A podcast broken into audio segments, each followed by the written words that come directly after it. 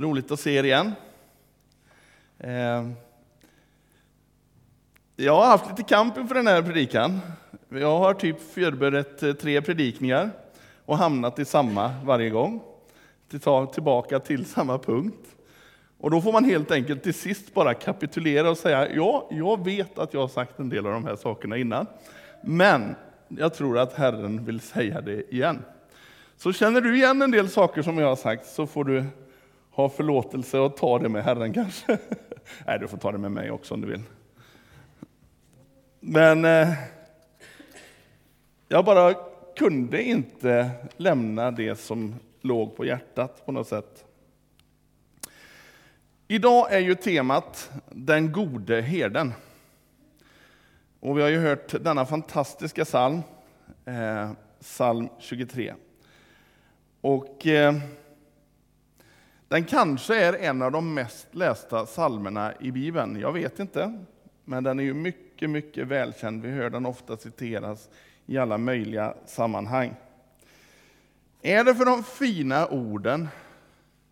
Är det för de fina bilderna? Ja, det är säkert så. Men eh, jag tror att det är så mycket mer bakom det som står där.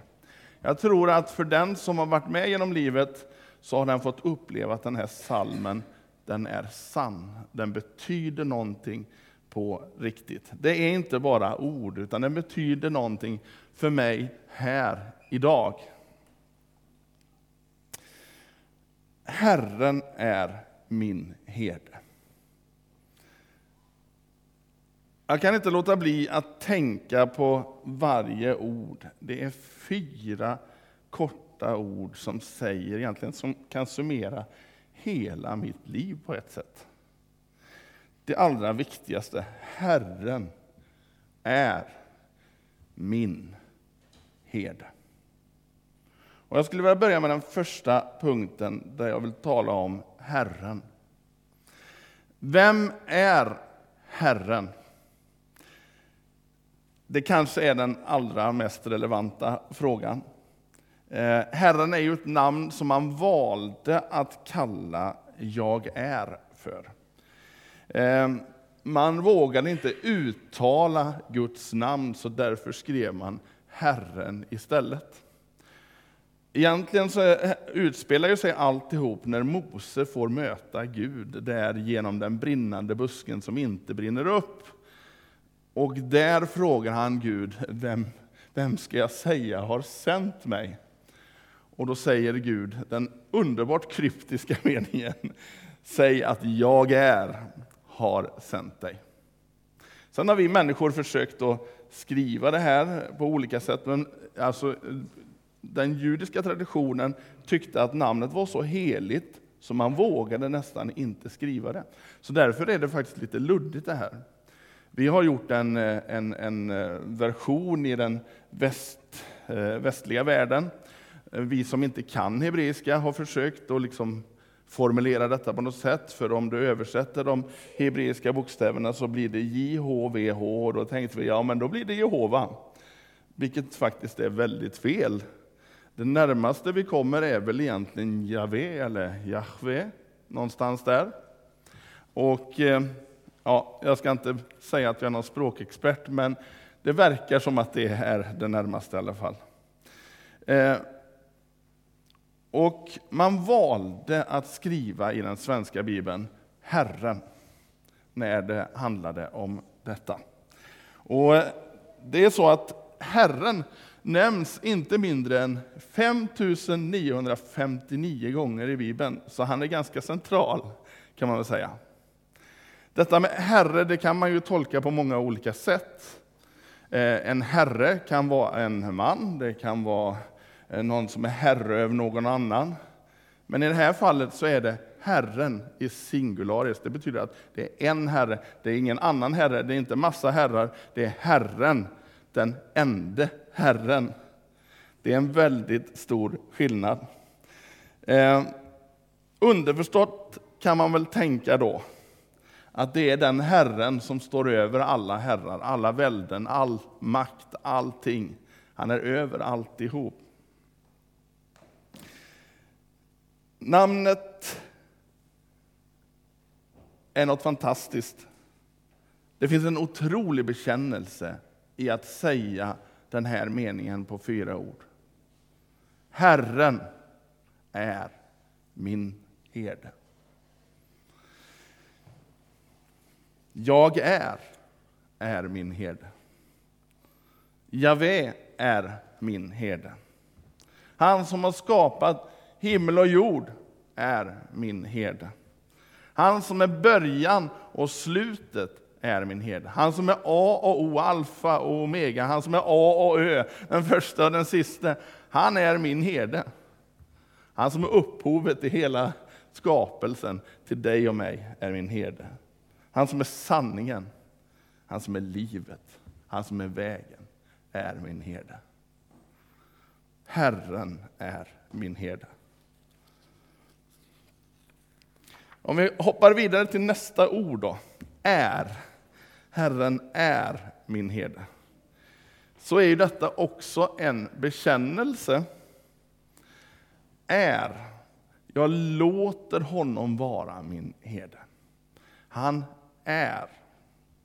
Oavsett vad man går igenom i livet, oavsett om jag är där i dödsskuggans dal eller om jag är på toppen, eh, om min bägare flödar över, eller vad det än händer, som det står om i den här salmen, så är han min herde.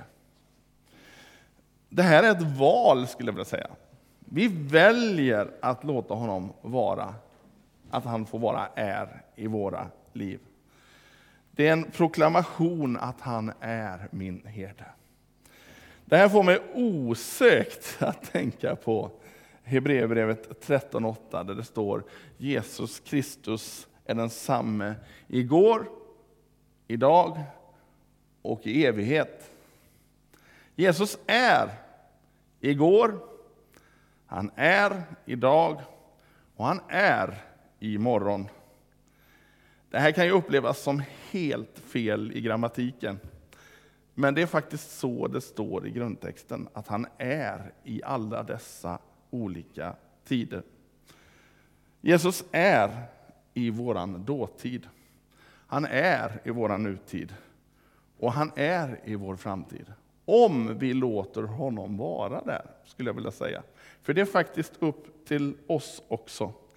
För er som har läst Narnia, va? Är det någon som har läst Narnia? Fler behöver läsa Narnia. C.S. Lewis fantastiska böcker om det här skåpet de går in i och försvinner in i en annan värld. Metaforerna är helt fantastiska. Ja, förr om åren så brukade jag läsa de här böckerna flera gånger om året. året så där liksom höll på att läsa. Sist jag läste en av böckerna så var det faktiskt på danska i bilen, så att jag hade den på ljudbok. Mycket, mm, det, rekommenderas helt enkelt att läsa dessa böcker. För det talar om hur det är som en parallell värld med Jesus. Han finns i det som inte vi kan styra. Och jag tänker så här att eh, om vi ska gå in på det djupare så får det en konsekvens om jag låter honom vara, eller att han är Herre i mitt liv. Eh, vi kan ju ofta säga så här, vi kan inte ändra det som har varit. Och det är väldigt sant. Men du kan släppa in Jesus i ditt liv och låta honom ta hand om det som har varit. Eh, jag kan lämna min dåtid till honom. Nu kanske du tycker att jag är ute och cyklar när jag pratar om att han är hela tiden här, men jag hoppas att du förstår hur jag menar. Många människor bär på sår och inte minst bröte ifrån förr.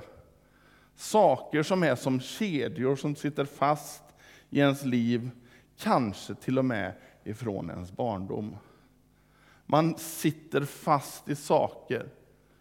Men när du lämnar över ditt liv i Jesu händer så kan du också lämna över din bröte. Allt det där som har blivit fel. Han vill ta alltihop. Frågan är om vi låter honom ta det. Det är faktiskt upp till oss, återigen. Det är ett val att ge det till Jesus. För visst är det så att vi kan tro på Jesus, men fortfarande gå runt med den där ryggsäcken som vi hade för några veckor sedan. Den där tunga ryggsäcken av saker och inte förstår att Jesus vill ta allt det där. Låt oss ge det till Jesus. Låt honom få komma in och gå in i din dåtid och bryta det som har varit. Jag tänker på bibelordet där det står att, att vi ska hugga vid roten vid bitterheten till exempel. Alltså ta saker vid dess rot och ta bort det därifrån. Och Jesus, han kan göra det i ditt och mitt liv. Han kan gå tillbaka till det som var. Han kan låta förlåtelsen verka i det som en gång var. För oss kan det se helt omöjligt ut. Om vi börjar tänka på saker som vi har varit med om som har varit kanske ganska svåra och vi känner det är omöjligt att förlåta den där människan som gjorde det där och det där. Du förtjänade inte de sakerna som hände på något sätt, utan det var kanske bara elakt.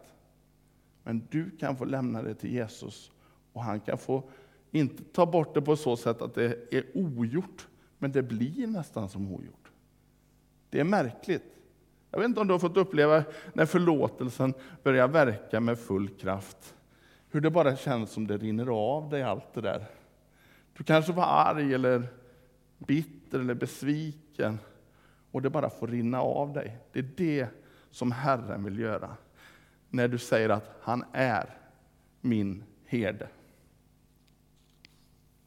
Låt oss ge vår dåtid till honom, men också vår framtid. Och framtiden börjar ju idag. Den tredje punkten jag tänker är, Herren är min herde. Det tredje ordet i första versen. Du ska inte oroa dig att jag tänker gå igenom hela Psaltaren 23 ord för ord. Men eh, jag tänker, Herren är min herde. Nu är vi återigen tillbaka till det här med bekännelsen, proklamationen. Han är min herde. Ingen annan. Han är min herde. Jag tillhör honom och han tillhör mig. Precis som mitt äktenskap så är allt mitt hans och allt hans mitt. Du kan se det här genom Bibeln, förbundstanken i Bibeln på så många ställen. Jag får ge allt mitt till honom, då, kan jag också, då får jag också del av allt jag behöver i mitt liv. Och Det här kommer ju åter, den här tanken, många gånger i Bibeln. Tänk att kunna få säga, Herren är min herde. Den fjärde punkten då. Herren är min herde. Det här ordet herde skulle jag kunna hålla en långa bibelstudier om. Eh, men jag ska inte göra det. Men jag tror att de flesta av oss vet vad en herde är för någonting. Vi kanske tänker på fåraherdar. Eh, men om du läser i Bibeln så ser du att redan tidigt i Gamla Testamentet så börjar Gud att tala till folket om att det ska komma herdar som är herdar för Guds folk. Som ska leda landet. Det talas till exempel i en profetia om att David ska komma, vilket han sen gör, och blir en herde för sitt folk. Han blir som en representant för hela folket, för Gud. Och eh, det märkliga är att när åren sen går, det går ju rätt många år mellan David tills Jesus kommer, och de här 400 åren av tystnad som är från sista boken i, i Gamla Testamentet tills första boken i Nya Testamentet, där händer någonting längs vägen. För man börjar att förakta herdar. Innan var det någon, inte status ska jag inte säga, men det var ändå ett yrke som människor såg upp till. David var ju faktiskt en herdepojke och blev kung för hela landet. Det var han som hade rätt hjärta, det var han som hade rätt inställning och det var han som hade hjärtat att, att leda landet. Och det gjorde han faktiskt i 40 år sen, så småningom. Han var 30 år när han blev kung. Eh, och när vi kommer fram till Jesu födelse, då har det här hänt att man har börjat förakta herdarna. Och jag tror om vi tittar på till exempel hur fariseerna och andra ledare försökte att trycka ner det här herde jobbet.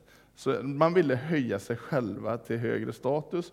Det är väldigt vanligt att man klankar på andra. Då. Det är ett vanlig härskarteknik. Man försöker att dra ner någon annan. Och det hade man gjort här också. Och herdejobbet blev så dåligt rankat att man inte ens hade rösträtt under en viss tid. Och ändå är det just herdarna som Gud väljer att få vara de som ska få bära budet om att den nya kungen, Jesus, är född. Det är Guds matematik. Han går så emot hur vi tänker och hur vi liksom eh, ja, funderar på grejer. Eh, herden blir återupprättad i denna stund, kan man säga. För från den stunden så pratar man om herdar på ett annat sätt i Nya Testamentet. Så småningom så, så blir det ju herdar som ska leda Guds församling och så vidare. Och de ska ha ett hjärta, de ska ha, eh, eh, verkligen leda med hjärtat och kanske inte främst med huvudet. Eh, det står mycket om detta i Bibeln. Eh, varför behöver vi en herde? Ja, jag tänker på de välkända orden från Jesaja 53, där det står så här. Vi gick alla vilse som får, var och en gick sin egen väg. Jag vet inte om du har mött vilsna får. Jag har gjort det. Jag bor ju nästan på landet kan man väl säga. Och eh, det är intressant när får är förirrade, kan man väl säga. Du kan försöka att leda dem, men det är inte så enkelt alltid. Och så var vi allihop. Vi gick vilse så som får. Men Jesus han får vara vår herde. Och jag vill avsluta här med att läsa just om detta med herdeskap. Det är från Johannes 10.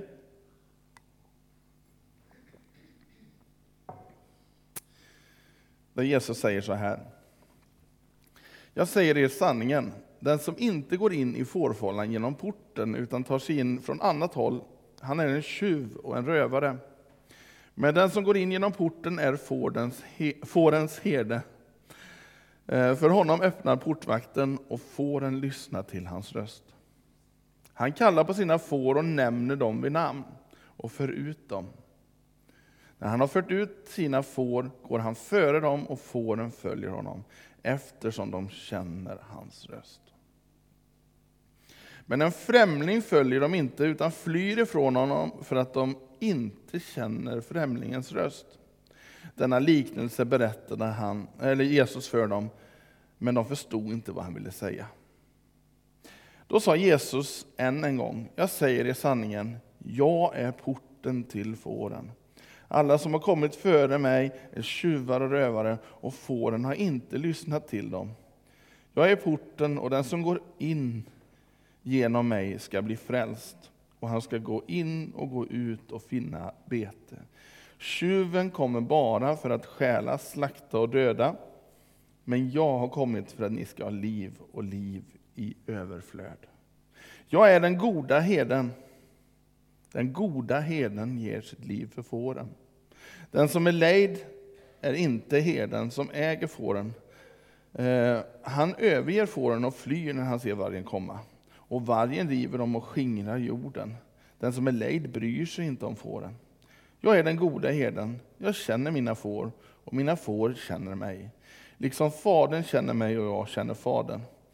Och jag ger mitt liv för fåren. Jag har också många andra får som inte tillhör den här fållan. Också dem måste jag leda, och de kommer att lyssna till min röst. Så ska det bli en jord och en herde. Herden, den bryr sig om fåren. Herren, min herde, han bryr sig om mig. Han bryr sig om dig.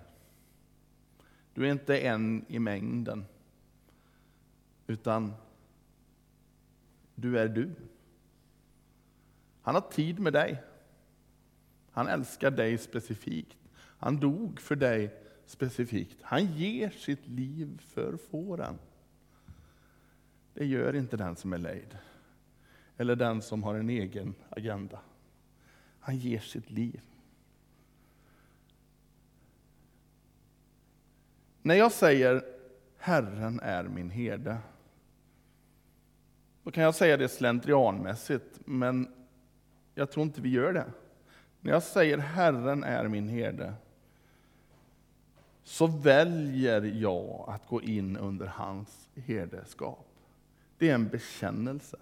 Det är en proklamation. Det är inte längre jag som bestämmer. Det är inte längre jag som är herre över mitt liv, utan det är han. Jag vill göra som han säger. Jag överlåter mitt liv i hans händer. Och som en fortsättning av just den här första versen, Herren är min herde, så kommer orden mig skall intet fattas.